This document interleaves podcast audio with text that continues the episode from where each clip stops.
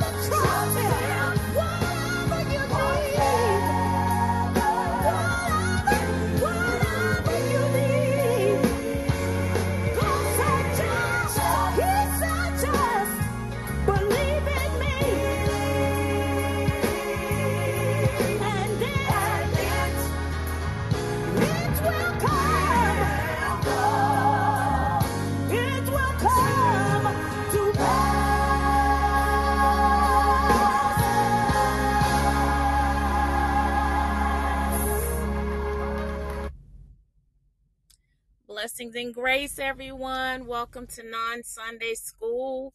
I do not own the rights to that song. That is a group called Risen, and the name of the song is It Shall Come to Pass. I pray that you all enjoyed the worship. Um, welcome, welcome all of you to uh, those of you who are in the live studio, Sacred Books, Val, um, and as well as those who will be coming in later.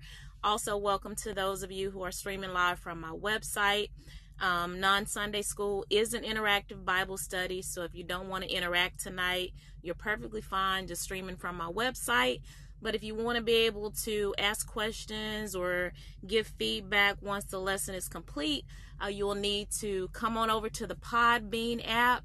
Um, in the Podbean app, you'll find us under House of Elohim International Ministries. Again, that's if you want to interact with us tonight. You can also interact with one another in this chat um, in the live studio as well. Um, so if you don't want to interact, stay on the website. If you want to interact, come on over to Podbean. We love to have you here. All right, so we're going to go ahead and jump into the lesson, y'all. Um, before I do, I just want to make sure you all can hear me clearly. Um, so those of you who are in the live studio, can you just type in the comments to let me know if my audio is coming through all right for you all?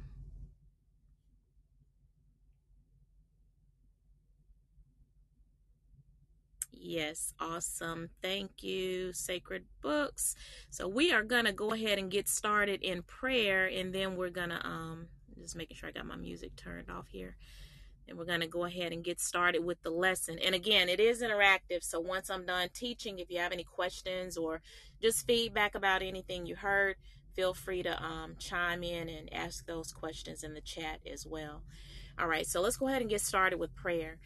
Heavenly Father, in the name of Jesus, thank you as always for blessing us to come together as students to study and learn your word. Holy Spirit, we invite you into the atmosphere to take over the atmosphere. I thank you that nothing will be said or released from my mouth on tonight except what you desire to release and what you desire to be said, Holy Spirit. Thank you for your anointing resting upon every word, whether it's for those who are listening through the live or those who may be listening through the replay. And I thank you, Father, that because your anointing is resting on those words, that it will produce fruit in the life of every person that hears it, O oh Lord. I pray that um, the lessons that they're getting, it will help their prayer life to be stronger, Father. Help them to understand the basics that's needed in order to have that successful prayer life and have that strong communication relationship with you, Father. And I thank you for the lesson on tonight, the lesson on faith, because we know that we can't have uh, that awesome prayer life and relationship without you unless we first believe that you are God. We have to have faith that you are who you say you are and that you will do what you say you will do. So thank you for this lesson on faith tonight. In the name of Jesus, Holy Spirit, I submit to you. Take over. In Jesus' name, amen. All right, again, blessings. Welcome to Non Sunday School. Um, we are on a series right now entitled The ABCs of Prayer um, in this series, um, going over the basics, things that absolutely have to be in place in order to experience answered prayers. I'm calling it the ABCs of prayer because these are foundational truths that, though they're basic, many believers find themselves struggling with these truths. Um, so, on last week, we did lesson number one in the series, which was lessons on forgiveness. Um, because, of course, if we don't forgive others, God doesn't hear us, which means we definitely can't get a prayer through when we're walking in unforgiveness. So these are basic things that we're going over so that you can have that strong prayer life. Um, and if you missed last week's lesson, you can, of course, go back and listen to the replay on my website, which is faizaimani.com. Now, in non Sunday school, we do go over a lot of scripture. I'm the kind of person I don't believe in just teaching opinions or what I think the word says. I believe in teaching what the Bible says and sticking to it um, because God's word is final. So what it says is what it says. For that reason, so we go through a lot of scripture, but I also ask that as we go through the scripture, that you don't just take my word for what's in the Bible, um, and that you actually follow along in your own Bible so that you can see for yourself what's in there. Um, if you don't have your own Bible with you right now, you can definitely go to BibleGateway.com where you can pull up a free version online.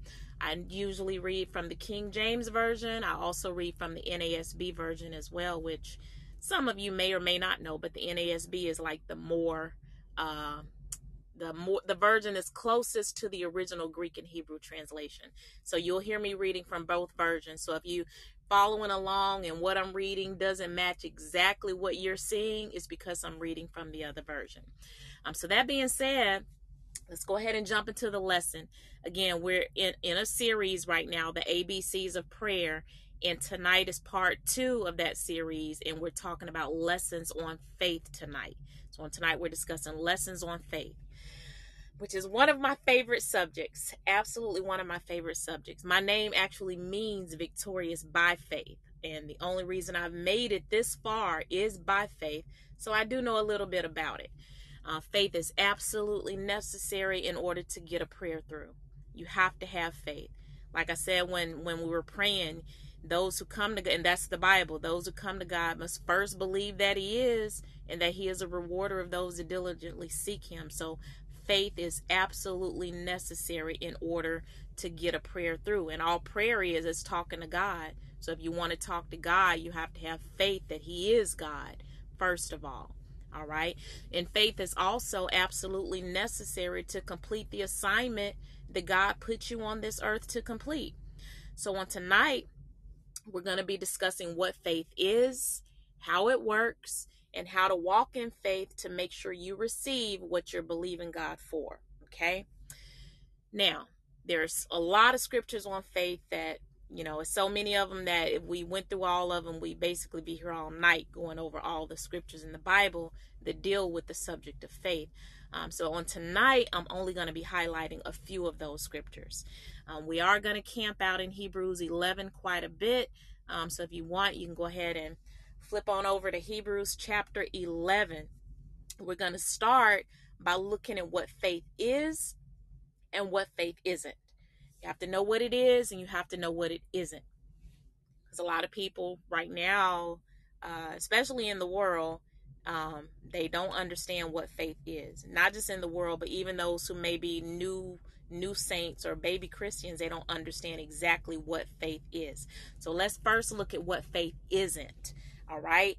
So faith is not name it and claim it. That's not what it is. We see that a lot in churches sometimes where you just name it and whatever you name it, whatever you say you're going to have, that's what you're going to get. You just got to have faith for it. That's what they tell you. That's not what faith is. So faith is not name it and claim it. Faith is not blab it and grab it. Faith is not writing something on a vision board and believing it's going to happen just because you wrote something down on a vision board. Faith is not this new age trend the world uh, calls manifesting, which is basically low level witchcraft. That's not faith, that's witchcraft. Faith is not treating God like he's some genie in a bottle waiting to grant you whatever you request of him. So none of that none of that is faith. All of that is flesh and all of that's carnal. So faith is not faith unless, get this, unless it's based on the word of God.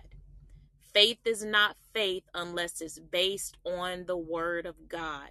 And that logos, it, it can be, it can be, that word can be a logos word or it can be a rhema word. And of course, logos word is God's written word, is what's in the Bible. So if you have faith for what you see written in that Bible, that's true faith because it's God's logos word. It's not something that you're hoping for, but you don't know what God thinks about it, how he feels about it. It's just something that you desire in your heart, but you ain't got no word to back it up. That's not faith. But if it's in the word and God has put that in your spirit to believe him for that word, that is faith. So you can believe him for his logos word and you can believe him for his rhema word. The rhema word is a God breathed, God inspired word that may not necessarily be in the Bible. It may not necessarily be written in the Bible, but it aligns with scripture. But it's something that God spoke to you directly to your spirit. Get this God will never give you a rhema word that contradicts his written word. So if you're not sure if you got a rhema word from God that you're standing on, then you need to go back and check what you're believing is a rhema word. Check it against scripture. If it contradicts scripture, that was not a word that God gave you. That was a word that the spirit of deception or the adversary gave to you. Okay? So faith is not faith unless it's based on the word of God, whether it's the Logos word or the Rhema word. It must be based on the word of God. So when you're operating in faith, the angels are on assignment to deliver into your hands what you're believing God for. We're talking about prayer and how to get a prayer through. So when you're operating in faith, God has angels on assignment. They're assigned in this earth to you to make sure that whatever it is that you're standing in faith for, you're going to receive it. And those angels only move when they hear the word of God. That's the Bible. So they're not moving on something that you just desiring out in the flesh, that you just desiring to manifest according, you know, the world, the new age trend of manifesting. They're not moving just because you wrote something on a vision board. They're not moving just because, you know, some prophet, you know, you sold a $5,000 seed and this false prophet said you're going to get a house next week and you believe in God. They're not moving on that. They're moving when they hear the word of God, whether it's logos or rhema.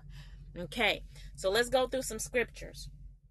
And, well, we'll get into that in just a moment. Just remember that God has his angels that act on his word when you're believing and you're having faith for God to do things in your life. On the flip side of that, when you're believing for things that's not in God's word and you're having faith for things that's really not God, the adversary, which is the devil, also has demonic angels that will help those things come to pass, but it will put you outside of the will of God, which is exactly what the devil wants to do. So we want to make sure that we're only believing and having faith for what God wants and not for what the devil wants in our lives. All right. So let's look at Psalms chapter 103, verses 20 through 21. And for those of you who are just joining us, again, on tonight, we are on lesson two of a series, The ABCs of Prayer. On tonight, we're talking about lessons on faith. Feel free to join us on the Podbean app if you want to interact with us. If not, you can definitely stay on my website and listen from there.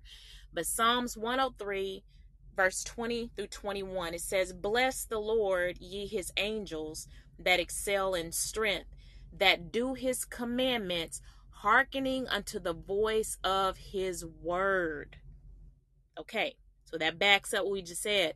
The angels hearken to the word of God. If what you're saying is not the word of God, they're not going to hearken to it. They're not going to act on it. They're not going to do that commandment. They're not going to do your commandment. They do God's commandment, but they do God's commandment through your mouth, through your faith in this earth. Because remember, God has given us dominion over this earth. So whatever happens in the earth is because we allow it. If we bind it, it's bound. If we loose it, it's loose. However, we have to let that come out of our mouths. So the angels are waiting for us to release into the earth God's word so they can hearken into that word and help God's will come to pass in this earth through our lives. Okay? So the angels will not act on that word or help things come to pass unless it aligns with the word of God. Verse 21 Bless ye the Lord, all ye his hosts, which is his angels, ye ministers of his that do his pleasure. So the angels are not to do your pleasure. They're here on assignment to do God's pleasure through you. That's that's that's that's how faith operates. They're trying to do God's will, not your will, not Faiza's will, but what God wills to do through Faiza. All right. And um, that was a King James version that I read from. I'm also going to read from the NASB version because I like how it reads. It says, Bless the Lord, you his angels, mighty in strength, who perform his word, obeying the voice of his word. Bless the Lord, all you his angels, you who serve him, doing his will. Okay. All right. So, to be clear, we're not just out here having faith for whatever we want, whatever we desire. We're having faith for what God desires for us. What God desires for us. The Bible says before God formed us in our mother's womb, He knew us. So everything that God wanted for our lives, He already put it in place before He dropped us in our mother's womb. He already knows what He desires for us. We just have to seek Him to find out what that is. And once He reveals it, through his word, be a logos word or rhema word, then we have faith for that and we start speaking what he wants. We start speaking God's desires for our lives, and the angels help carry that out. Now, the world says, follow your heart, right? That's what they say follow your heart, do what's in your heart. So we're not having faith for what's in our heart. Believers don't do that. We don't have faith for what's in our heart. But the Bible says the heart is deceitful. Who can know it? So instead of having faith for what's in our heart, we're going to go back to what I said a moment ago. Instead of having faith for what is in our heart, we have faith for what the Word of God says. Okay? Perfect example, and I've t- I've shared this story before. Um, it was a story in the news a few years ago where it was this uh, young lady who it was in her heart to be a lion tamer at a zoo. So she got her dream job in California working at a zoo taming lions. That was in her heart, right? But a few weeks after she got that job taming lions, the lion mauled her to death. So it was in her heart, but her heart was deceitful. That wasn't God's plan for her life. Well, Faiza, how do you know that wasn't God's plan for her life? I know it wasn't God's plan for her life because God promises us long life and the devil wants to steal, kill, and destroy us so we don't have a long life. So she was deceived into following her heart into something that led her outside of God's will, and ultimately it resulted in her being taken from this earth. That's the devil's job to deceive us. So we don't follow our hearts. The heart is deceitful. We follow the word of God. All right? So if you got something in your heart, then you check it against the word of God to see if it aligns with God's word. Now, just because it's in God's word does not mean that that's God's word for you at the same time. So let me say that because the devil also knows God's word. He will give you a word out of the Bible to make it seem like that's what God wants for you, but really it's not. So the first litmus test is for you to check it against God's word. But just because you see it in God's word does not mean you should have faith for whatever that thing is. And I hope that's clear. And if it's not clear, you can ask questions. Um, let me check my chat because I can't see my screen right now.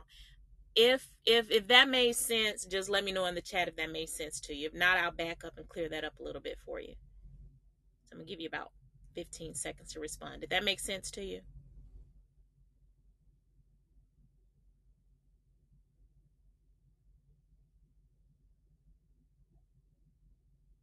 All right.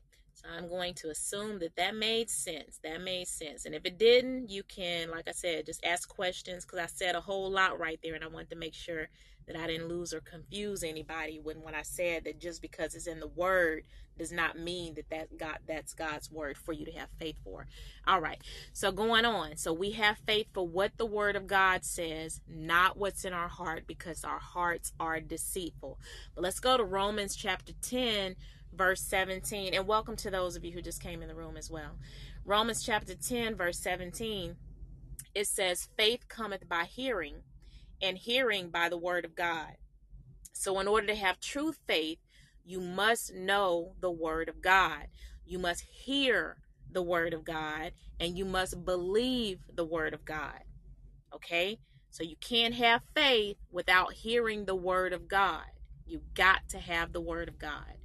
Jeremiah chapter 17, verses 9 through 11, and I'm reading from the NASB version. It says, um, The heart is more deceitful than all else and is desperately sick.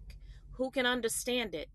I, the Lord, search the heart, I test the mind to give to each person according to his ways, according to the results of his deeds. As a partridge that hatches eggs which it has not laid, so is a person who makes a fortune but unjustly. In the middle of his days, it will abandon him, and in the end, he will be a fool. So you can be desiring something in your heart that, like I said, it's a trap set for you by the adversary. That's why it's important to always pray for God's will to be done and not your own will to be done. That's the model of Jesus. Okay? In the Garden of Gethsemane, Jesus said, Lord, not your will, but my not not my will but your will be done so because that's jesus's model and jesus is the blueprint we follow the blueprint so if it's something that's in your heart and you believe it's from god it's always always always always an awesome excellent idea to always end that prayer with Father, not my will. I know that I'm desiring this in my heart and I believe it's from you. However, not my will, but let your will be done concerning this situation. Because you never know what you're desiring. It may not be God's will for your life, but when you seal that prayer with not my will, but thy will be done, that seals the deal because God will make sure that his will is done. Whether that means closing that door that you wanted to be open or that you thought should be open, if you pray that prayer, he'll close it to make sure you don't go through the wrong doors. Or he'll open a door that maybe you didn't know should be open. He'll open it to make sure you go through the right door. He'll order your steps to those right doors. So, again, you pray that his will is done, not necessarily for to what, you know, for you to have what's in your heart. All right. So let's go to First Timothy chapter 6 verses 9 through 11. It says, "But those who want to get rich fall into temptation and a snare."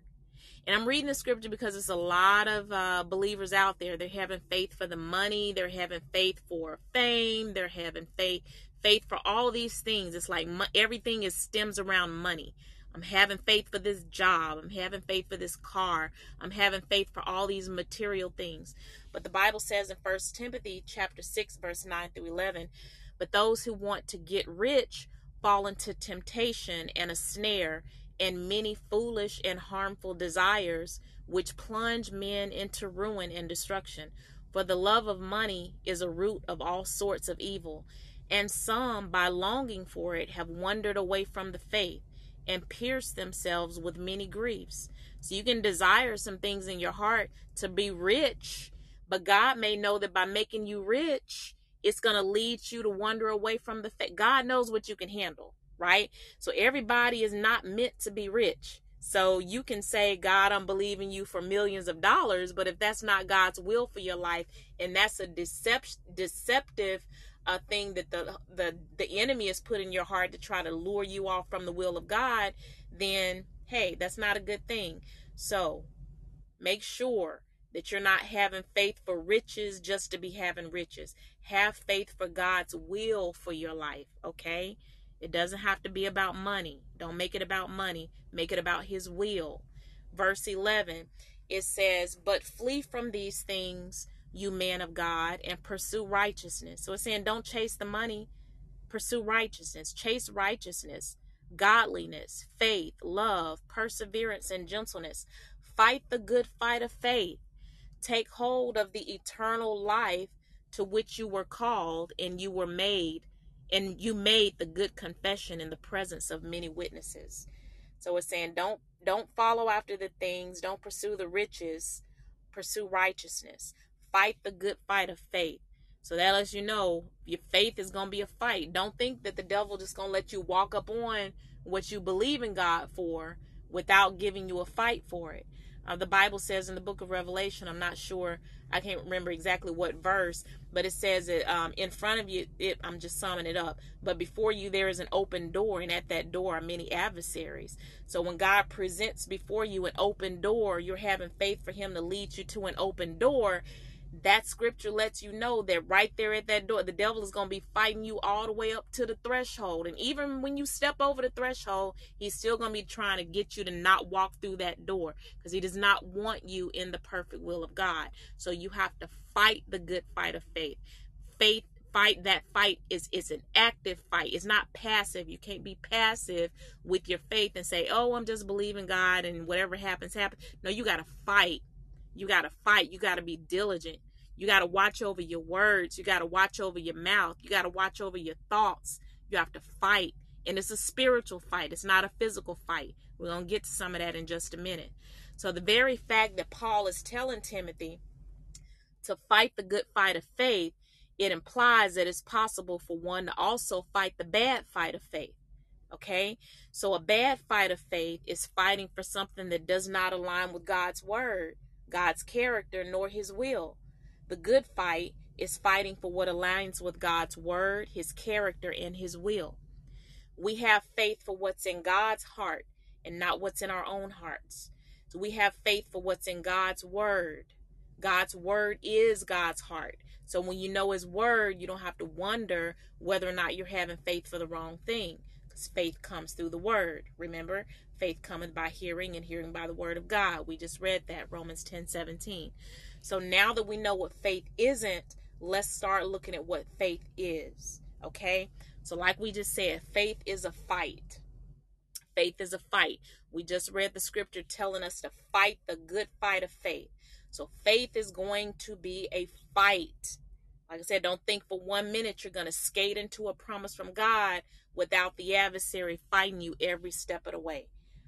Usually, what happens as soon as you get a word, he's standing right there to, to try to fight you on it. And the way he fights you on it, um, it's called spiritual warfare.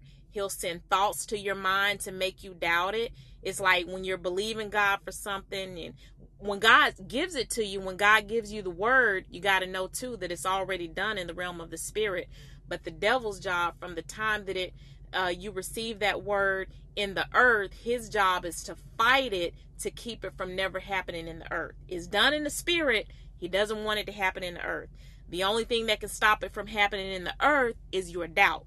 As long as you keep having faith, then it's going to happen. It may seem a little delayed, but during that delay, the whole purpose of the adversary is to get you to change your confession and get you to doubt. If he can get you to doubt, then that blocks the angels from working on your behalf and it blocks that thing from coming to path in your life. So you have to fight every step of the way from the moment you receive a promise from God until you hold that promise in your hand. You have to fight. Faith is a fight, okay? Faith is a lifestyle.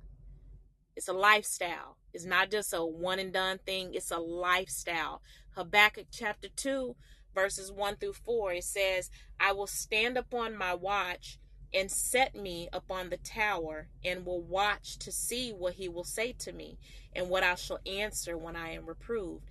And the Lord answered me and said, Write the vision and make it plain upon tables, that he may run that readeth it. For the vision is yet for an appointed time, but at the end it shall speak and not lie. Though it tarry, wait for it, because it will surely come. It will not tarry. Behold, his soul which is lifted up is not upright in him, but the just shall live by his faith. So, like I said, it's a lifestyle. It's not a one and done thing. You're living by faith. I like the way the NASB version reads in verse 4 it says behold as for the proud one his soul is not right within him but the righteous will live by his faith so the just the righteous which is god's children we live by faith. We live by faith. It's a lifestyle. It's a daily thing. We have to have it. We have to live by our faith not by what we see. So faith is not only a lifestyle. Faith is now. Is right now. Hebrews 11 and 1. Y'all know this verse. Now faith is the substance of things hoped for, the evidence of things not seen. So faith is now. First thing you have to grasp is that faith is right now. That means it does not work in the past, it does not work in the future. Yes, I mean, you can use the past as a reference point on your faith resume, but past faith is not now faith past faith should help your now faith be stronger because you've seen God move on your behalf in the past. So, past faith helps to build up that now confidence in God. All right? But faith is not in the past, it's right now. It works in the very moment of existence you are in right now. So, God does not operate in time. The only time with God is now. So when he gives you a word, that word is already done right now. That's why when you're praying, you don't have to beg God, God, will you do this? Or God, I'm trusting you for this. Or God, this, you know, can you help me do it? No, you thank God that it's already done because He's already done it right now. You already have it right now. All you have to do is just keep thanking Him that it's done until it's manifested in your hands. All right. And just so we're clear, that word manifest is in the Bible, the world with their new age stuff they took the word manifest and tried to make something demonic out of it. And like i said the way they use it is low level witchcraft. But i want to make sure you understand when i say manifest i'm not talking about the way the world manifests stuff i'm talking about biblical ways that god wants us to manifest his promises in the earth. So when god gives it to you you stand on it you keep speaking it until it manifests in your life okay? So we ain't working witchcraft all right. Now, like I said, the only time with God is now. So, in order to walk in faith, we must operate in the now. Whatever you're believing God for is done right now. That means God isn't gonna do it. All right. Thank that means we ain't gotta say, God, I thank you for what you're gonna do. God, I thank you for what you're going to do next year. God, I thank you that you're going to uh, make this vision, my 10 year vision, work. Thank you that you're going to. No, it's already done. God has already done it. So that means you have to move like it's already done. You have to talk like it's already done. This is the fight of faith. So by you moving like it's already done, you talking like it's already done, that's you fighting with your faith. Even though it may not look like in the natural that it's already done, you're fighting by acting as if it's already done because it is. So it's really not even acting. Okay, it's just you're seeing through spiritual eyes and not the worldly eyes. You have to believe like it's already done. All right, and I like this saying. It says, The tallest tree in the forest was once just a little nut that held its ground. So that little acorn that turned into an oak tree, it was already that oak tree, even though it's a little acorn that you're holding in your hand. No, I'm not holding a acorn. I'm holding the entire oak tree in the palm of my hand. So that's how faith is. That acorn is like your faith. It's that seed. So you see what it's gonna be. You see what it already is, even though it doesn't look like it in the natural. It's already that. So you can see it as an acorn, or you can see it as an oak tree. If you're believing for the oak tree, then call it an oak tree. Stop calling it an acorn. And you got to believe it when nobody else believes it. You got to see it when don't nobody else even see it. Other people can call you crazy. Like I said, the tallest tree is just a little nut that held its ground. You got to have crazy faith to the point where people call you a nut for being crazy enough to believe God. How you believe in God, you're going to be a millionaire and you ain't even got $5 in your bank account. That's what that's what people would say. That that that that's that little nut, right? However, you're holding your ground because you know that God said you're a kingdom philanthropist, you're a kingdom redistribution center. Well, you can't be no kingdom redistribution center with five dollars in your bank account or negative fifty dollars in your bank account. So that means that this bank account that I'm looking at is a lie. The truth is that I have riches and wealth in my bank account because God said I'm a kingdom redistribution center. But you got to be that little nut that holds your ground even while your bank account is in the negative until you see that bank account flourishing and you just out passing out blessings to everybody and being a blessing to everybody, being Jesus's hands in the earth, helping the poor, blessing the poor. All right, that's faith. That's faith. The moment you believe God for something, it's yours. However, in order for your hands to receive it, you must remain in faith. It's not a one and done thing. It's not today I'm in faith and tomorrow I'm not in faith. It's you have to stay in faith. You have to stay there. In Daniel chapter 10, we see how Daniel fasted for 21 days for an answer from God. And after 21 days, an angel visited Daniel and told him that his answer was released from the very first day that he prayed. But even though the answer was released, it was delayed by a demon spirit called the Prince of Persia for 21 days. So it took some time for the answer to reach Daniel because of the spiritual warfare in the heavenlies. That's just how faith works. Like I said, the moment you pray for it, it's released. However, there's spiritual warfare to try to stop that thing from getting into your hands. So, your job, like Daniel, is to keep prayers, fasting, keep praying, keep believing God's word, keep speaking it no matter what you see, and you keep doing it until it's delivered into your hands. until the promise is delivered into your hands, until the answer is delivered into your hands, until the resources are delivered into your hands, whatever it is that you're believing God for. And a lot of times, one of the places that the spiritual warfare happens a lot, not only in our thoughts, but also in our emotions. The devil will try to come and attack your feelings to try to make you think it ain't gonna happen because like i said once you get that word usually one of the tactics of the enemy is to cause everything in the natural to go the opposite direction of what you're believing god for.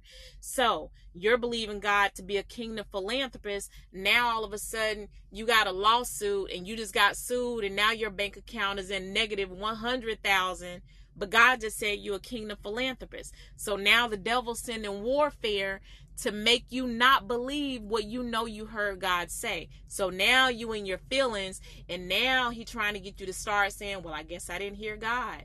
Well, I guess it ain't gonna happen. Well, you know, I guess I'll go on and just take these five other jobs over here and do this to try to make ends meet instead of doing what I know God. So it's like the devil tries to get you in your emotions and in your feelings.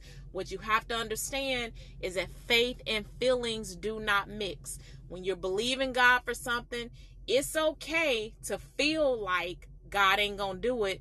But when you feel like God ain't gonna do ain't gonna do it, your assignment is to guard your mouth. You may feel like it, but even though you don't feel like he's gonna do it, you keep speaking that he's gonna do it. Your faith ain't got nothing to do with your feelings. But when you connect your faith with your feelings, that's when you start talking foolishly and you let your feelings talk you out of your faith. No. So you don't you have to ignore your feelings. When you're walking in faith, you ignore your feelings. Not only do you have to ignore your feelings, but anybody else that's around you that's in their feelings and they're trying to speak against your faith, you got to guard your circle. You got to get those people away from around you. If I'm believing God for something and you always around me telling me you don't see how this is going to happen and you're always asking me questions, well, how this going to happen? How don't ask me how it's going to happen. I can't tell you how it's going to happen cuz I don't even know myself how it's going to happen. So you asking me all these questions is making me start to doubt my own faith. So stop asking me questions or get away from around me. You have to fight the good fight. Fight the good fight of faith. And sometimes the enemy will put those people around you just to make you doubt your faith and just to get you out of faith. Because now they done started questioning you so much and now you at the point where you don't even believe like you heard God. Like you like, God, did I really hear you? They think I'm crazy. Like, but you know you heard God. So guard your faith don't walk in your feelings. Ignore your feelings. Even when if you feel like God ain't gonna do it, don't let those words come out of your mouth. You speak in faith. If the words that's about to come out of your mouth does not align with what you're believing God for, don't say it. If you can't speak in faith, don't say nothing. Because when you speak in something negative that does not align with what you're believing God for, I like to use the illustration of algebra in algebra, a positive times a negative is a negative. So you done spent the whole year making your positive confessions that you're believing God for whatever it is you believe in Him for. And then you get into, you pass through the new year, you get to March. Well, my March is still hadn't happened. So now you let one word come out of your mouth saying, Well, I guess I didn't believe God. I guess it's not going to happen. That one negative word that you said just canceled out all those thousand positive things that you've been saying all year because a negative times a positive is a negative. So that means all those thousand things that you said that was positive, that one negative thing you just said now gave you a negative thousand. So now you in the hole with your faith. And when you spoke that negative thing, God's angels stopped working and stopped moving. It's like freeze frame they freeze because they were working, but because of what you just said, and the Bible says you should have the fruit of your lips, because of what you just said, now they can't move until you get back in your faith. And while they're not moving, and bring into pass what God wants to bring to pass in your life. I told you in the beginning, the devil has his angels. Once he gets you to start speaking and aligning with what he wants for your life, he has his demonic angels that will cause those demonic things to come to pass. So that one negative thing that you just spoke cause God's angels to freeze frame, cause everything that you just been saying out of your mouth to just go into the negative. Now you got to dig yourself up out of this negative faith hole so and in the meantime, the devil is working to get you that that doubt. He's making that doubt happen in your life. He's causing things not to happen that you were believing god for. So you got to get back in faith say father i repent. I repent. I ask your forgiveness for doubting you.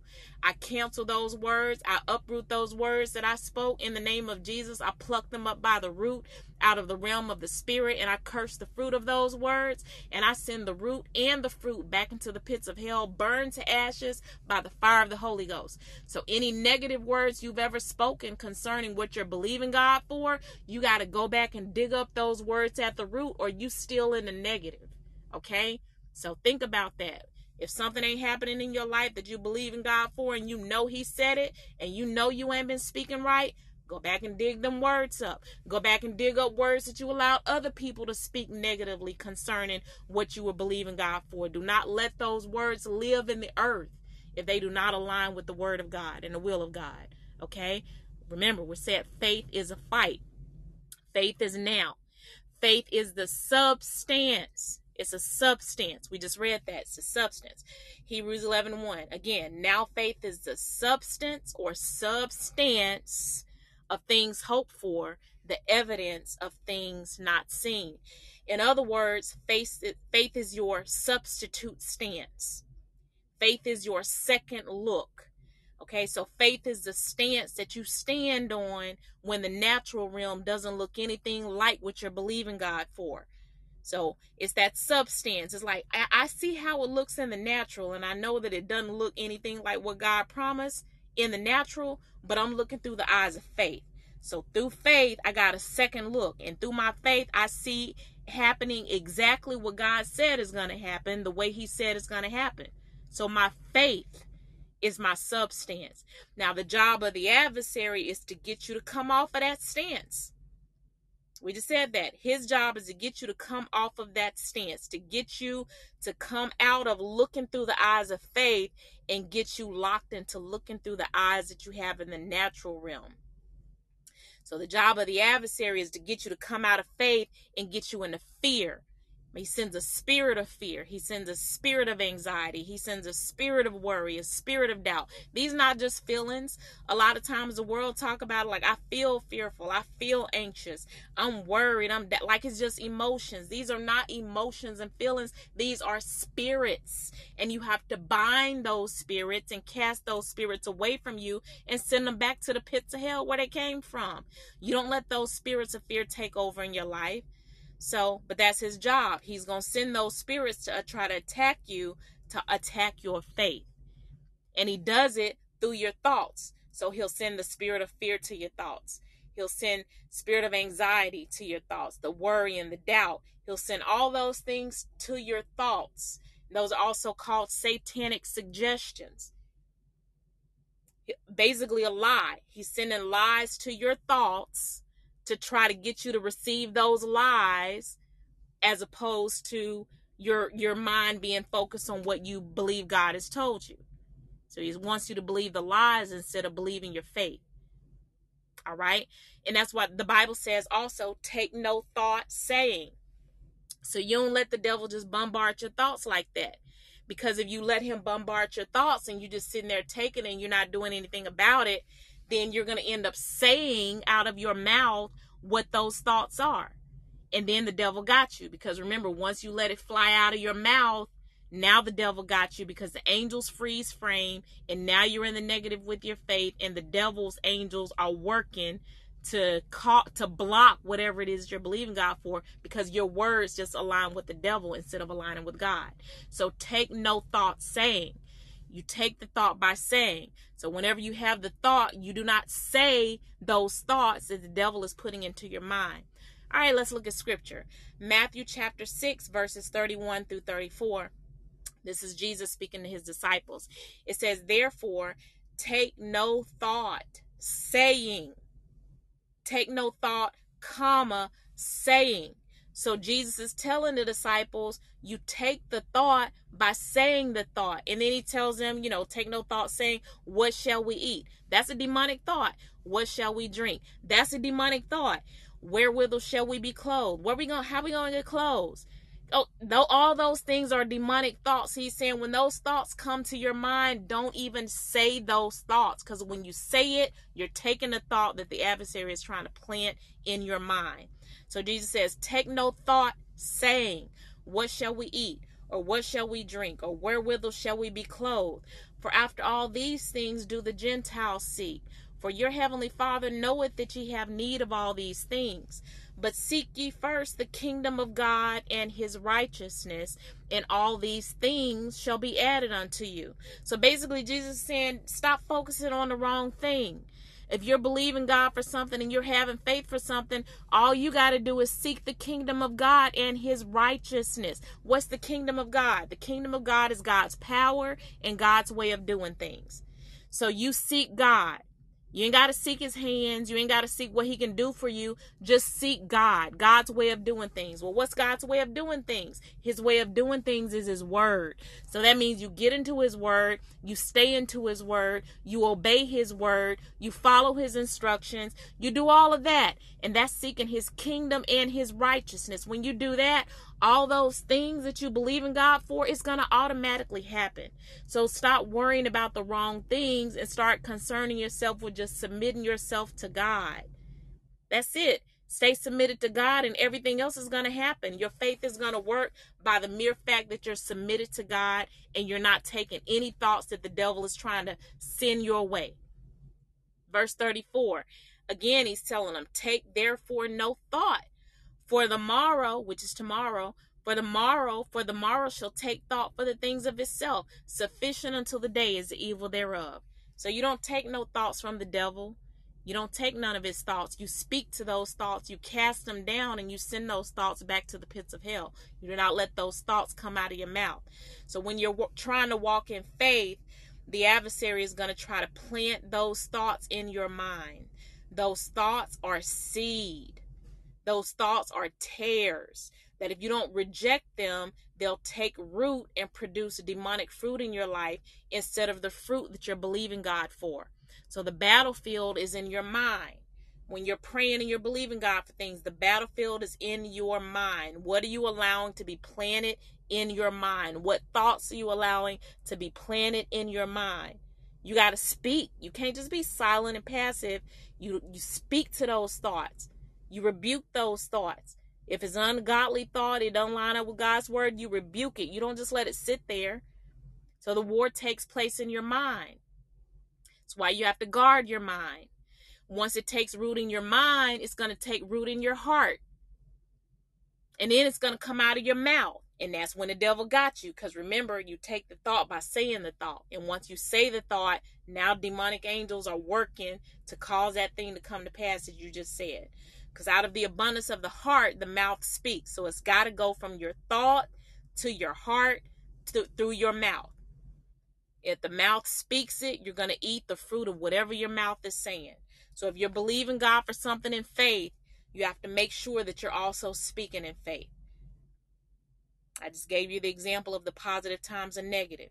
So don't do that. If you can't speak positive and say what God wants you to say, don't say nothing. If you can't speak what you're believing God for, then just don't speak at all. Because the adversary is just waiting for you to speak it. Again, that's spiritual warfare.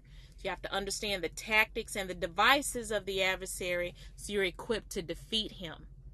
But that's one of the main things he tries to get you is in your mind through thoughts.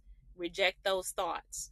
So let's go to Second Corinthians chapter 10, verses 3 through 5 it says, For though we walk in the flesh, we do not war after the flesh. For the weapons of our warfare are not carnal, but mighty through God to the pulling down of strongholds, casting down imaginations and every high thing that exalted itself against the knowledge of God, and bringing into captivity every thought to the obedience of Christ. So I'm there, I'm telling you, faith is a fight. The weapons that we fight with are not carnal weapons. It's not physical weapons. We ain't out here shooting with BB guns. We're not out here shooting with, you know, all these other weapons and grenades and things that the world fights with. We're fighting by what the scripture just told us. We take those thoughts, we pull those thoughts down, we cast down those imaginations.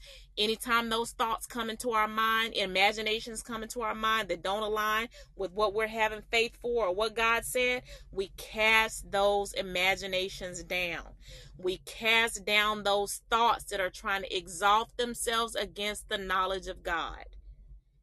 Imaginations. What's imaginations? Nations of images.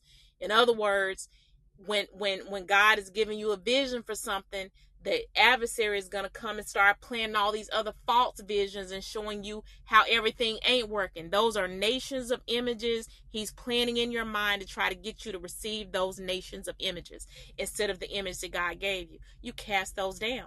Nope, that vision don't align with what God what God showed me, so I reject that. I cast that down in the name of Jesus. No, I, I bring that thought captive. Yeah, you tried to penetrate my th- my mind with that thought, Satan, but in the name of Jesus, I bring that thought captive. I uproot it out of the earth and I send it back to the pits of hell. I will not permit it to live in the earth. I will not permit it to live in my mind in Jesus' name. The Lord rebuke you. So you have to talk back to Satan. You fight. You fight with your mouth. You speak against the thoughts that he's trying to plant in your mind. Second Corinthians chapter 5 verse 7 it says, For we walk by faith, not by sight. Again, faith is the substance, it's our substitute stance, it's the main way that we're looking at things. Forget the physical realm. We don't care what it looks like in the natural. The natural, though we're here in the natural, we don't operate on this level. We operate from the third heaven. I've done some teachings on that. It's on my website if you want to listen to it. But we operate on a third heaven where we're seeing through the eyes of faith. It's already done. We don't walk by what we see down here. So faith is that substitute stance. All right, next point I want to say about faith is faith is required by God. It's a requirement. It's not an option. It's not optional at all. Hebrews chapter 11 verse 6 it says, "But without faith it is impossible to please him. It don't say, but without faith you might not be able to please God. It says it's impossible. So that means you have to have faith. You have to have it. Without faith, it is absolutely impossible to please God. For he that cometh to God must believe that he is, and that he is a rewarder of them that diligently seek him. So it's an insult to God for you to come to him in prayer and ask him for something and believe him for something and then get up and walk away and then start doubting or worrying about what's going to happen next. That's saying that you don't believe God is powerful enough or God enough to handle the situation or that that you just that you just gave him in prayer, that you just released to him in prayer. So you have to believe that he is God. If I'm coming to you for something, if I need a million dollars and I come to you for a million dollars, I'm coming to you because I believe you have it. So if you're coming to God in prayer, you have to come to Him believing that He's able to give you or do for you whatever it is that you're asking Him to do. And of course, it's got to align with His word or it's not faith. But God is a God of His word. He's going to honor His word. If you come to Him with His word, He's going to back His word and He's going to do what His word says. But you got to believe it. You have to believe it. You cannot please God without faith. Everything about God requires faith. Everything. It takes faith to believe that Jesus died for your sins.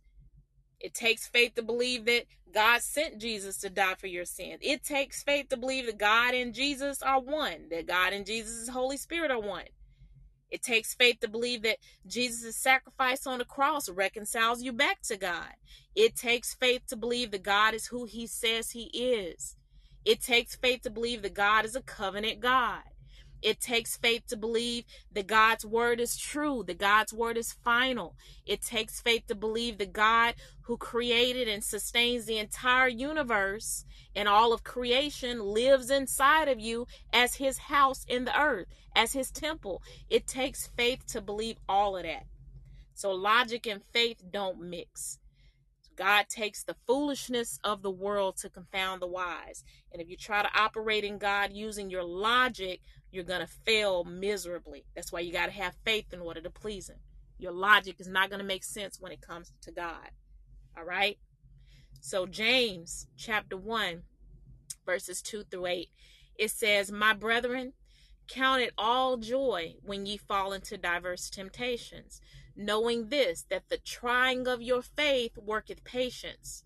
But let patience have her perfect work, that ye may be perfect and entire, wanting nothing. If any of you lack wisdom, let him ask of God, that giveth to all men liberally, and upbraideth not, and it shall be given him. But let him ask in faith, nothing wavering. For he that wavereth is like a wave of the sea, driven with the wind and tossed. For let not that man think that he shall receive anything of the Lord. A double minded man is unstable in all his ways. We're talking about the ABCs of prayer, lessons on faith. So it just tells you right there that if you come to God and you ask Him for something in faith, you can't be wavering. You can't be tossed to and fro like I'm doubting one moment, I'm believing God the next moment. Oh, today I'm speaking in faith, tomorrow I'm not speaking in faith. Something just happened to to to make things go the opposite direction, so now I don't know whether or not God gonna do it. That's double-mindedness a double minded man is unstable in all their ways. You will not receive anything from God if that's how you operate.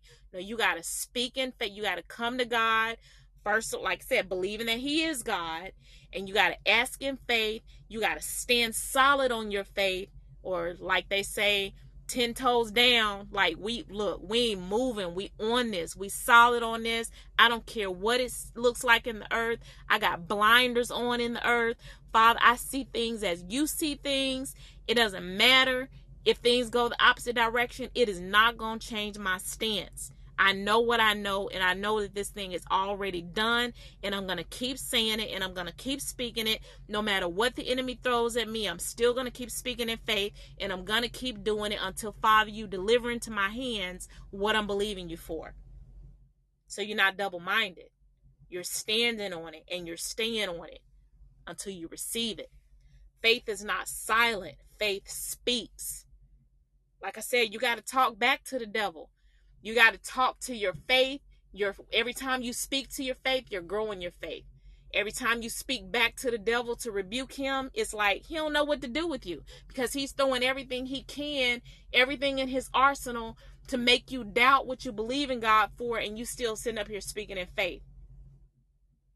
He don't know what to do with you when you do that because I mean, nothing he's throwing is working. But you got to speak. You can't just think think and and think that you're speaking to the devil. You got to open up your mouth and speak. Faith is not silent. Faith speaks. All right let's back it up with scripture. Let's go to matthew chapter 21 verses 18 through 22 and this is jesus um, in the the fig tree. Jesus in the fig tree story. Um, so matthew chapter 21 verses 18 18 through 22 and the point that i'm making is faith is not silent. Faith speaks and it says, Now in the early morning, when he, and he is Jesus, now in the early morning, when he was returning to the city, he became hungry. And seeing a lone fig tree by the road, he came to it and found nothing on it except leaves alone. And he said to it, No longer shall there ever be any fruit from you. And at once the fig tree withered. Seeing this, the disciples were amazed and asked, How did the fig tree wither all at once? And Jesus answered and said to them, Truly I say to you, if you have faith and do not doubt, you will not only do what was done to the fig tree, but even if you say to this mountain, Be taken up and cast into the sea, it will happen. And whatever you ask in prayer, believing, you will receive it all. So, Jesus spoke to the fig tree. He didn't just think to the fig tree, even though he could have because he's Jesus and he's the word of God. Jesus spoke to the fig tree. But he also he told his disciples, you have to say it. So do do the way that I did with the fig tree, but even if you say, not think, but even if you say to this mountain, be taken up and cast into the sea, it will happen. So faith is not silent. Faith speaks. And then I, I don't want to overlook verse 22 when he says, And whatever you ask in prayer, believing, you will receive it all. Whenever you see ing at the end of the word, it means that you're doing it and you're continuing to do it. It's not a one time thing. So he didn't say, And whatever you ask in prayer and believe for, you're going to receive it. It's not past tense. It's whatever you ask and you believe and you keep on believing that you're going to receive it, you're going to receive it all because you keep believing it. You didn't let the devil block your faith or stop your faith. So faith is not silent.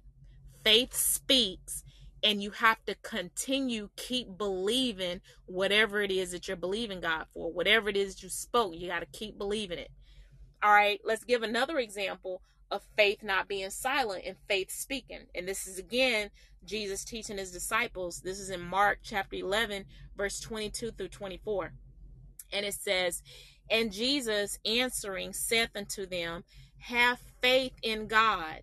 For verily I say unto you that whoever shall say, not whoever shall think, whoever shall say unto this mountain, be thou removed and be thou cast into the sea, and shall not doubt in his heart, but shall believe that those things which he saith, not thinketh, which he saith, shall come to pass, he shall have whatsoever he saith, not thinketh, saith.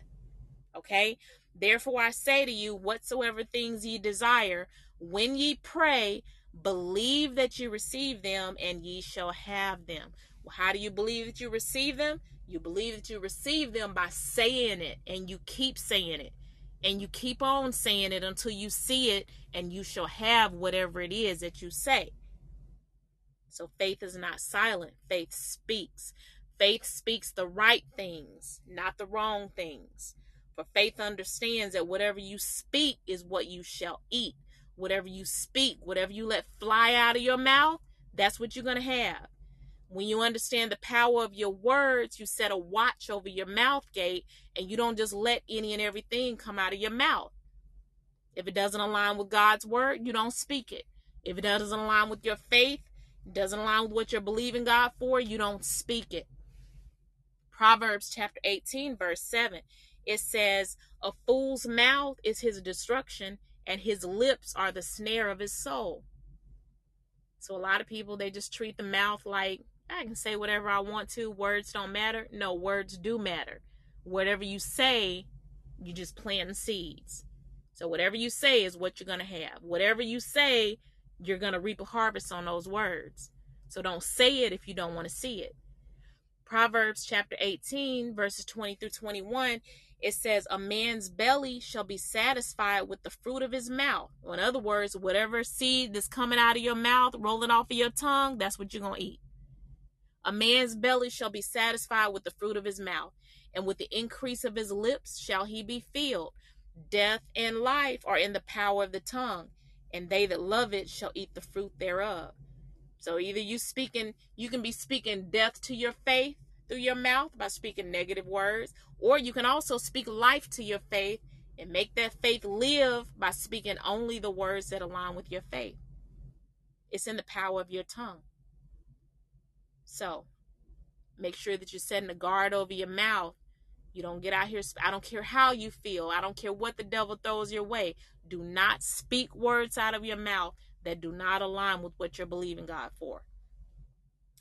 All right. So faith is not based on your feelings. Kind of went over that at the beginning of the lesson, so I'm not going to go over that too much again. And like I said, faith and feelings don't mix. You can feel how you want to feel ignore the feelings keep walking in faith. You might have to go in your closet and cry some tears because things look so bad in the natural. But even though you feel in that way you don't say what you feel. You go in that closet and cry. Let your tears be a form of intercession. Let your tears be the words. God can read your tears. God know exactly what your tears mean without you opening up your mouth and making these negative confessions. So go in the closet have a good cry wipe your face and come out of that closet like a lion. You you you still in your faith. All you did was cry to release that stuff out of your spirit, but now you you still in faith. And so you get up out of your closet and you still you still keep speaking in faith. You still keep speaking what you believe in God for. And like I said, when you do that, the devil don't know what to do with you because he can't throw you off. So faith is not based on your feelings. Next thing I want to say is faith and trust are two different things. Some of you heard me say this before. Faith and trust are two different things. Faith says God can do it. Trust says God will do it. So it's two different things. So, not only do you have to have faith, but you also have to have trust.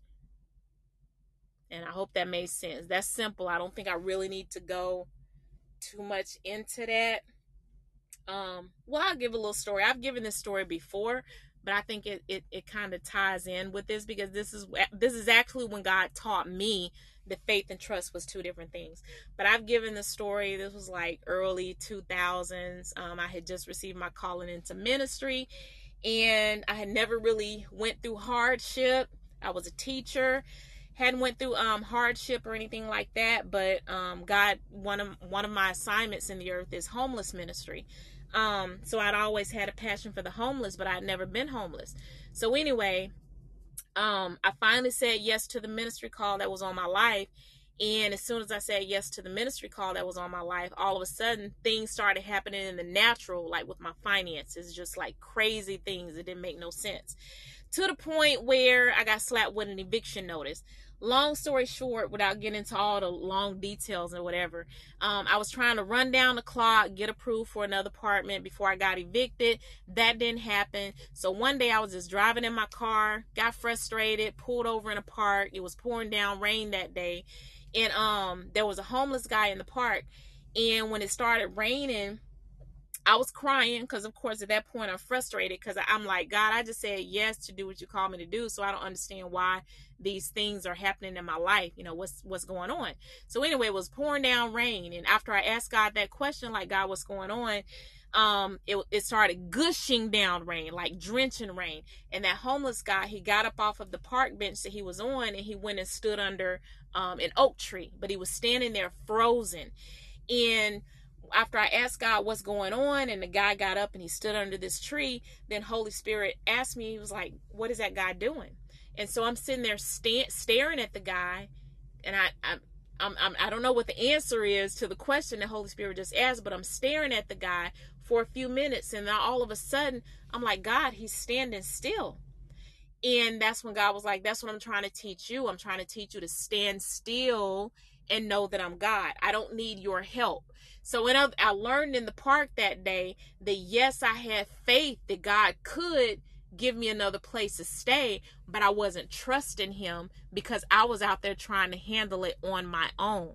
So I had to be like, God, I trust you, but not only do I mean not I have faith in you, but not only do I have faith in you, I also trust you. So I'm gonna go home and I'm gonna pack up my boxes and do whatever I need to do, and I'm just gonna trust that God, you got this. And he did. He had it. So faith and trust are two different things. Trust that God, I mean, have faith that God can do it, but trust that he's gonna do it. That all will be well concerning you. That everything that's happening in your life, God is in control of it. And I don't care how bad it looks in the natural, it's gonna work out for your good. You just gotta trust him. Because when you have faith and you don't trust him, that's when you get out there trying to fix things on your own or trying to cause things to happen on your own. And that's when you end up being outside of the will of God because you didn't trust God to move. You ended up moving for yourself because in your mind, God wasn't moving fast enough. All right. So you got to have faith and you got to trust Him. It's two different things. All right. Next point faith is not idle. It's not idle. Faith works. Faith works. James chapter 2, verses 14 through 26. It says, what doth it profit, my brethren, though a man say he hath faith and have not works? Can faith save him? If a brother or sister be naked and destitute of daily food, and one of you say unto them, Depart in peace, be ye warmed and filled, notwithstanding ye give them not those things which are needful to the body, what doth it profit? Even so, faith, if it hath not works, is dead, being alone. Yea, a man may say, Thou hast faith, and I have works. Show me thy faith without thy works, and I will show thee my faith by my works. Thou believest that there is one God. Thou doest well. The devils also believe and tremble. But wilt thou know, O vain man, that faith without works is dead? Was not Abraham our father justified by works when he had offered Isaac his son upon the altar? Seest thou how faith wrought with his works, and by works was faith made perfect? And the scripture was fulfilled, which saith, Abraham believed God, and it was imputed unto him for righteousness, and he was called the friend of God. Ye see then how that by works a man is justified, and not by faith only. Likewise, also, was not Rahab the harlot justified by works when she had received the messengers and had sent them out another way? For as the body without the spirit is dead, so faith without works is dead also. So when you're having faith in God, you don't just say you having faith, you got to do something to show that you having faith in God. You got to do something to to to to prove that you believe that you're, you know, what you're believing God for. If you believe God has promised you, I'm just giving this as an example, but if you believe that God has promised you, you know, this $3 million house and you living in a homeless shelter right now, and you believe that, then instead of you just walking around the homeless shelter every day, go out into a community where they have $3 million houses. Go inside one of those houses. Look inside one of those houses. See in your mind how your furniture is set up in those houses. Claim one of those houses as go to the neighborhood you want to live in. Start speaking into your neighborhood. God, I thank you for this, my neighborhood. Like, just keep speaking. Look, you got to do something to show that you believe what what you're believing God for. So you don't just say that you have faith without works.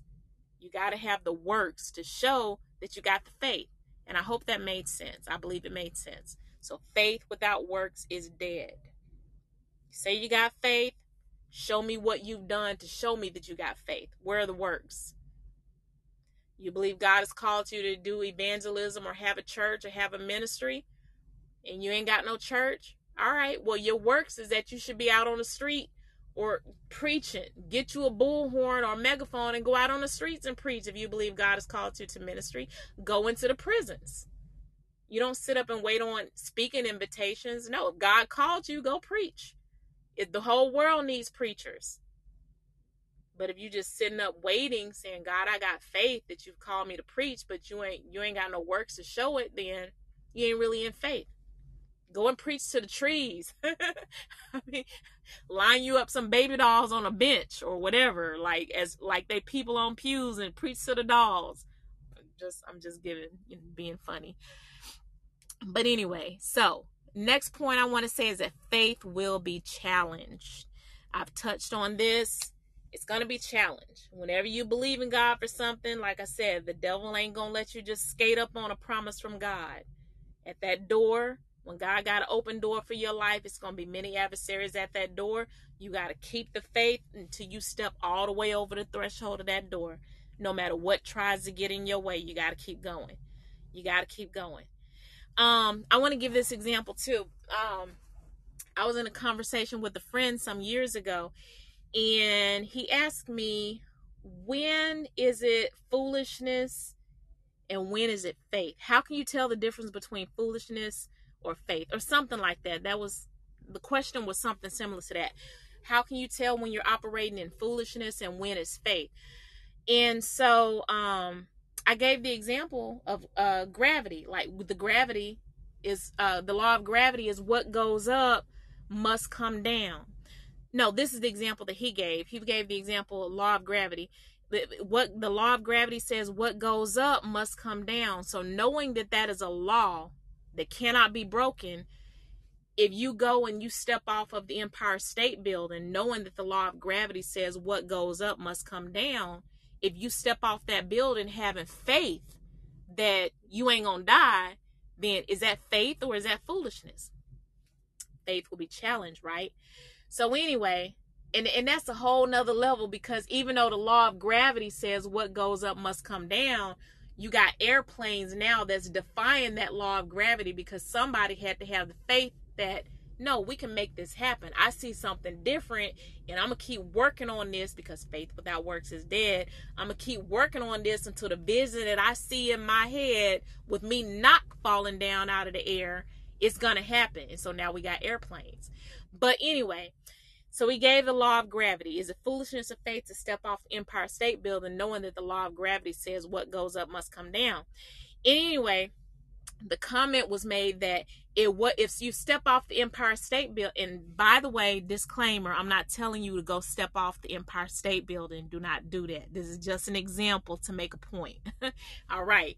But anyway um, the point was that if you step off the Empire State Building it's not going to be the jump that kills you. It's not going to be when you step off the building. That's not what's going to stop you if you have faith to step off. That's not what's going to stop you. What's going to stop you is when you hit that ground and you stop. when you hit the ground and you stop, that's when you're dead. That's when you stop. You like stop dead in your tracks the moment you hit that ground. But the ground represents opposition. Now, if you look at Superman or Clark Kent who can bust through the ground, then you really not stopped, right? So it's the opposition. When you take a leap of faith, faith is going to be challenged. When you take that leap of faith and you step off into something and it don't work the way that you think it's going to work, it's still not going to stop you unless you stop. So when you meet the opposition after you stop, when you make when you meet the opposition after you jump or you take that leap of faith the point is no matter what the resistance is you got to bust through it like clark kent and keep going. You don't stop. When you stop that's when your faith is dead. When you stop that's when the vision is dead. When you stop that's when the dream is dead. So yeah you're gonna be challenged. At that door it's gonna be many adversaries but you got to bust through it and keep going you may have faith for something and maybe it wasn't God. You don't let that stop you from continuing to believe God. You keep going because remember, it's the stop that will kill you. It's the stop that will get you. So, no matter what you believe in God for, no matter how long it's taking it for it to happen, you do not stop. You keep going and you keep believing God. You keep trusting God. You keep having faith in God. So, faith will be challenged. Next point I want to make is there are levels of faith. There are levels of faith. We all have a measure of faith. Romans chapter 12, verse 3 says, God hath dealt to every man, not some men, but every man. That also includes women.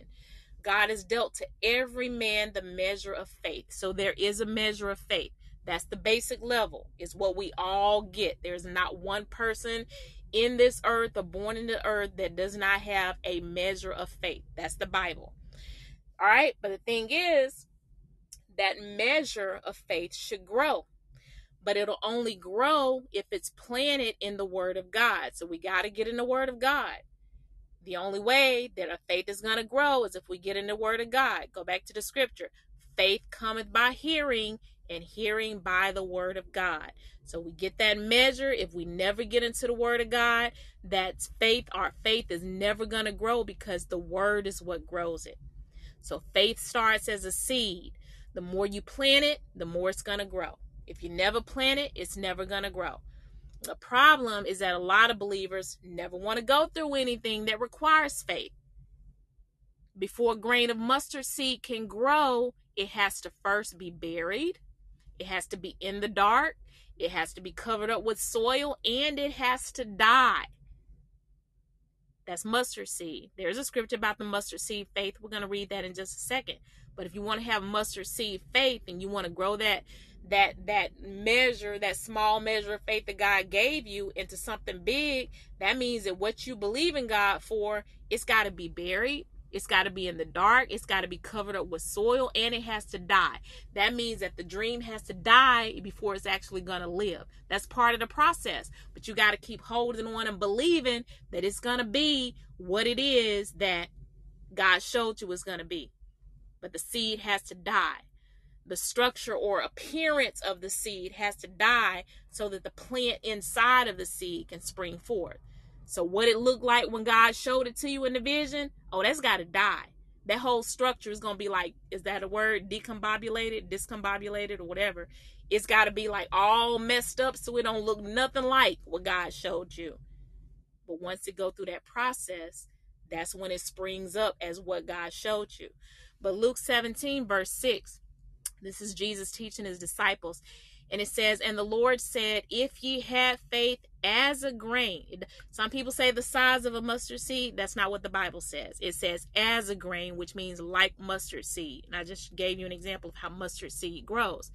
And the Lord said, If ye have faith as a grain of mustard seed, you might say, going back to saying, I told you a few minutes ago that faith isn't silent, it speaks. So it said that you might say unto the sycamore tree, Be thou plucked up by the root and be thou planted in the sea, and it should obey you. All right? So faith speaks.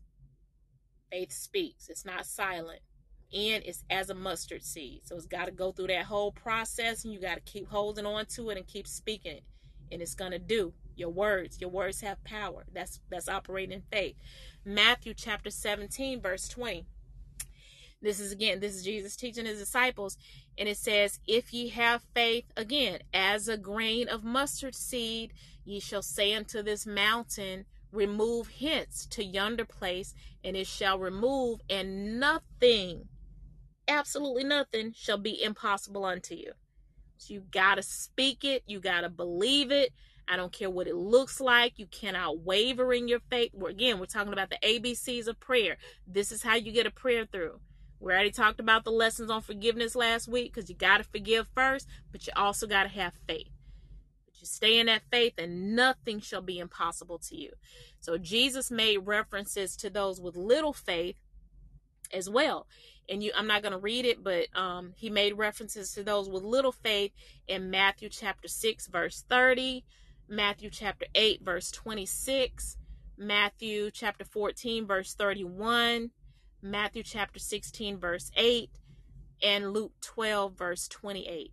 He also made references to those with great faith. And those references was in Matthew chapter 8, verse 10, Matthew chapter 15, verse 28. So again, I told you there are levels of faith. So we all have a measure of faith. We have to take that measure of faith, which is as a mustard seed, and we have to grow it. And it grows from mustard seed faith to little faith to great faith, and then you have the gift of faith. And I'm going to read that. Now, gift of faith is a whole nother level. The gift of faith, this is for those who, I mean, they just got faith out of this world. Like you look at them and they just be having ridiculous faith, but everything that they believe God for, it happens. But they have faith like nothing can shake them out of their faith. That's a gift of faith.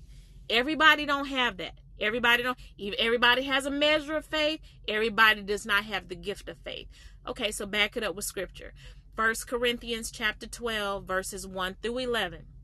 It says, "Now concerning spiritual gifts, brethren, and this is Paul writing to the church at Corinth. Now concerning spiritual gifts, brethren, I would not have you ignorant. Ye know that ye were Gentiles carried away unto these dumb idols, even as ye were led." Wherefore, I give you to understand that no man speaking by the Spirit of God called Jesus accursed, and that no man can say that Jesus is the Lord but by the Holy Ghost. Now, these there are diversities of gifts, but the same Spirit, and there are differences of administrations, but the same Lord. And there are diversities of operations, but it is the same God which worketh all in all. But the manifestation of the Spirit is given to every man to profit withal.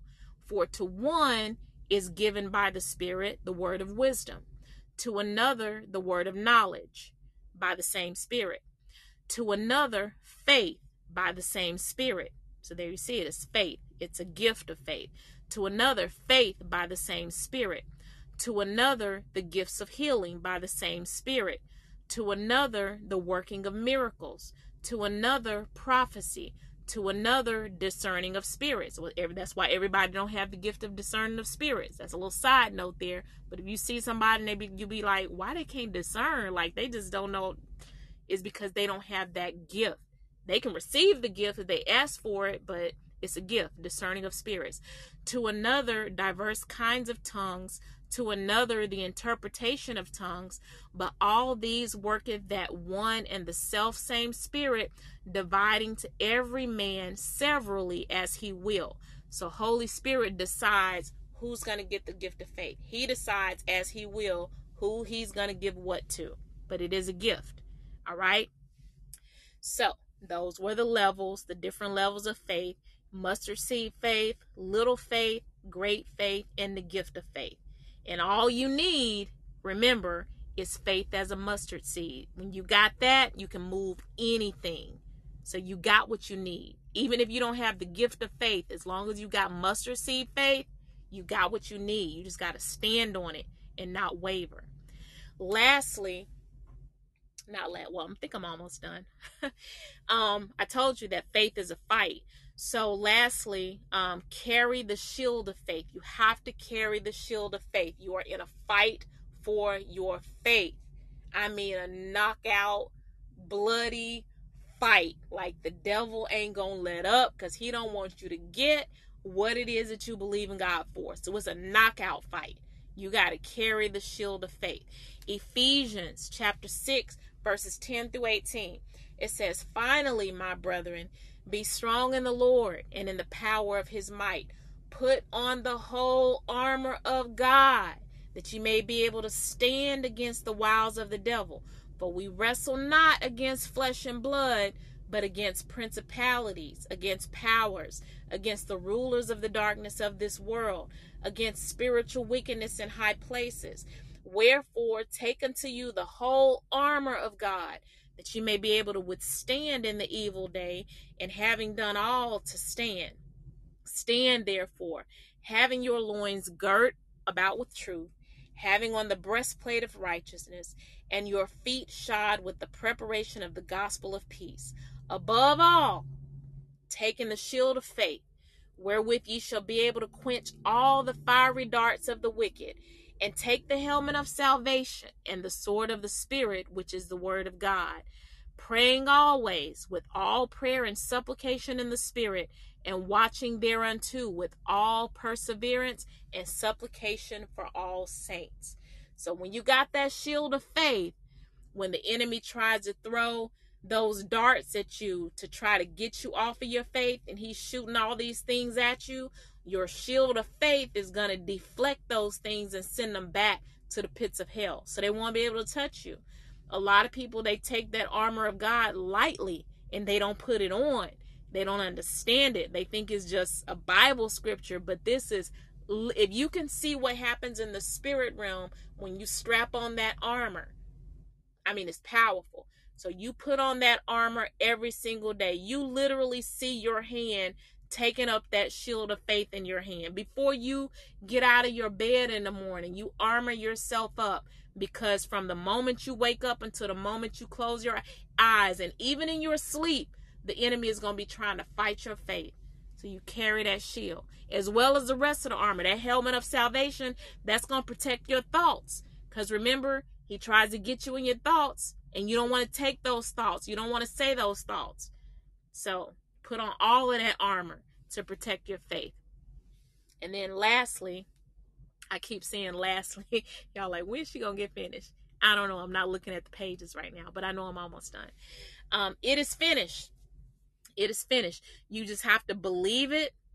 You have to speak it and believe it and keep speaking it and believing it until you see it. So your faith is already finished. Whatever you believe in God for, it's already finished. It's already done.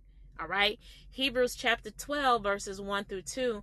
It says, Wherefore, seeing we also are compassed about with so great a cloud of witnesses, let us lay aside every weight and the sin which doth so easily beset us, and let us run with patience the race that is set before us, looking unto Jesus, the author and finisher of our faith, for who for the joy that was set before him endured the cross, despising the shame, and is set down at the right hand of the throne of God.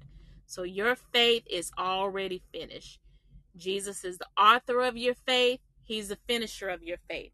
we talked about Jesus and who Jesus is in the Godhead. Jesus is the Word of God. So this comes full circle back to what I said in the beginning. You cannot have true faith without the Word of God. If Jesus is the author and finisher of our faith, that means that the Word of God is the author and the finisher of your faith. So the Word is going to start it and the Word is going to finish it. So from the moment you receive something from God, you got to stand on that Word and you got to finish on that Word. And do not receive the words of the adversary because if you receive the words and the thoughts of the adversary, then you're going to let him not cause you to finish in faith. You're going to let him cause you to finish in fear. And that's not what we're doing. So we're looking unto Jesus, the Word of God, as the author and finisher of our faith. And that is the ABCs of prayer lesson two. So you got to stand in faith. You got to stay on faith. And that's the end of that. The end of part two. The, the floor is open. Um, if there's anyone who has any questions about anything that I said, um, if you're on the live stream on my website, you got a few seconds. You can jump on over on the Podbean app um, real quick and just give feedback or ask questions. Um, but hey, welcome to all of y'all who are in the live studio. I see you, Diana, Papa Kwaku, Royalty, Empress, um, Jamie, Juma. Blessings to all of y'all. Um, did any of y'all have any questions? It's already in the live studio. Gonna give y'all about 30 more seconds and then we're gonna go ahead and close out with prayer. I'm to mute myself real quick while I set my audio as well so we can close out with our song on tonight. I'm to give you about 30 more seconds just in case it's somebody on my website that wanted to jump on.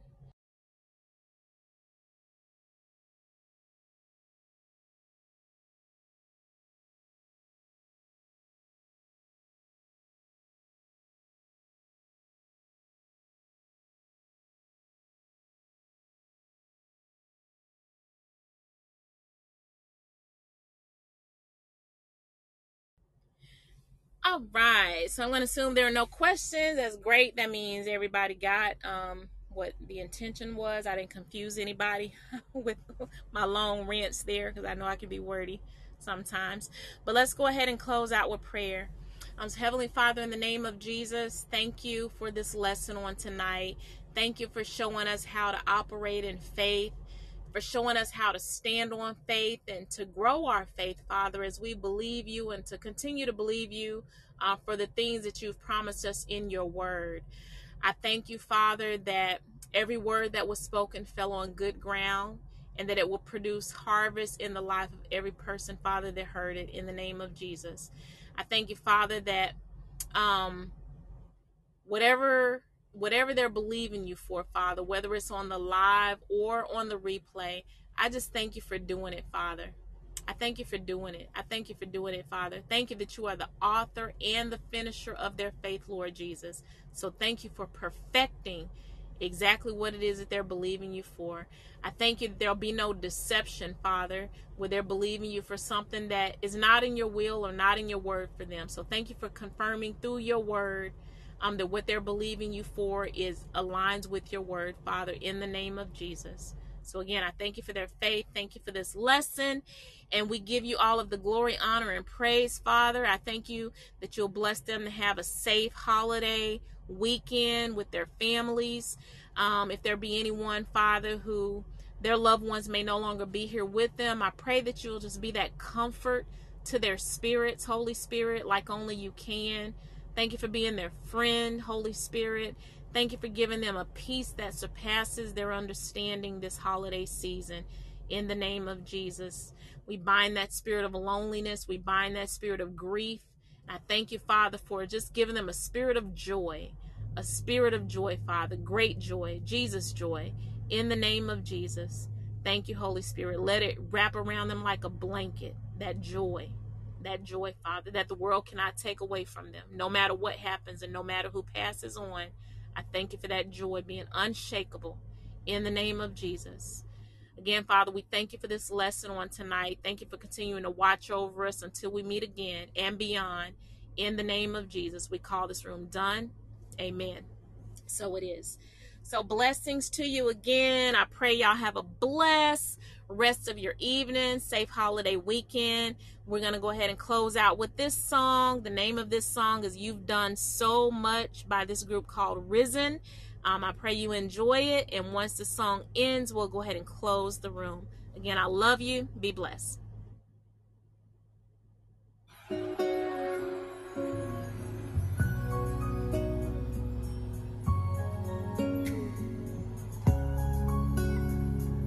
As I look back over my life, I realize that God has been so good to me. He's been better to me than I've been to myself. Therefore, I lift up my hands and worship. The Bible says, They that worship him must worship him in spirit and in truth. And we come to tell you the reason why we worship him.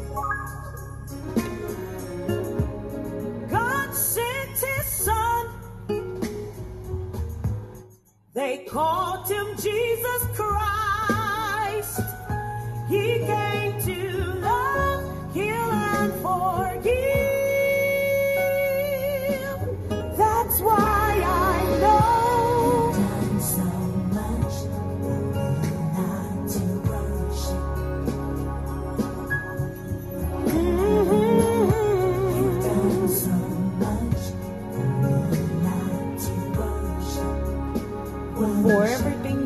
done, Lord, I just want to honor you.